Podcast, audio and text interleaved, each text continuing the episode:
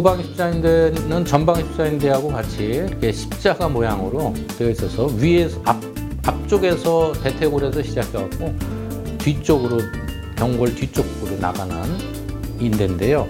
전방 십자인대보다 훨씬 더 두껍고 강합니다. 그래서 웬만한 운동에서는 잘 파열이 되지 않는데 아주 심한 운동, 럭비라든지 또 교통사고로 어, 무릎 앞쪽을 심한 충돌을 받았다든지 이런 큰 충격에 의해서 끊어질 수가 있습니다. 그래서 후방 십자인대가 어, 끊어져도 완전히 다 끊어지지 않고 부분 파열인 경우도 많기 때문에 전방 십자인대하고는 좀 다른 치료 방법을 사용합니다.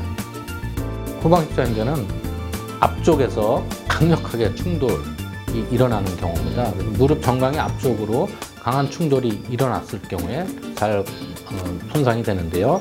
그런 게 뭐 높은 데서 뛰면서 무릎으로 떨어졌다든지 아주 격렬한 역- 럭비라든지 뭐 유도에서 뭐 매치기를 제대로 세게 당해서 꺾였다든지 또는 교통사고 같은 아주 그 고에너지 충격이 후방십자인대 파열의 주 원인입니다. 무릎이 퉁퉁 붓고 주사기로 관절 안에 어, 액체를 뽑아보면 붉은 피가 나오고 아주 심한 통증을 호소하고 이런 것들이 후방십자인대 파열의 주 증상입니다.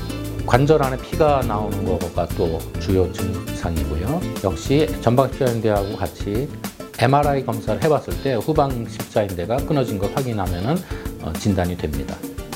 후방 십자인대가 부분 파열이 됐을 경우는 비교적 붙는 힘이 강하기 때문에 단독 후방 십자인대 손, 부분 손상은 보조기 차고 재활 운동해서 회복할 수 있는데요.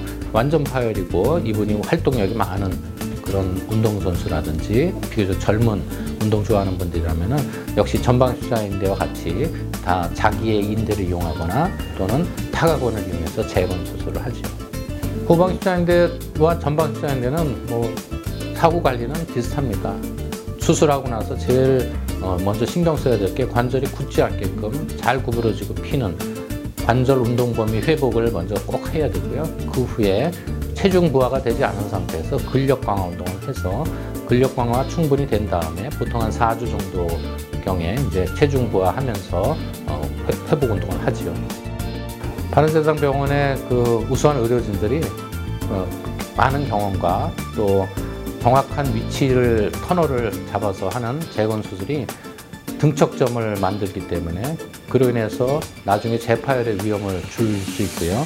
또 운동재활센터에서 충분한 근력 회복을 통해서 어, 다시 운동으로 복귀할 수 있게끔 만들어주기 때문에 이런 경험이 많은 의료진한테 수술을 받는 것이 반드시 필요하다고 볼 수 있습니다.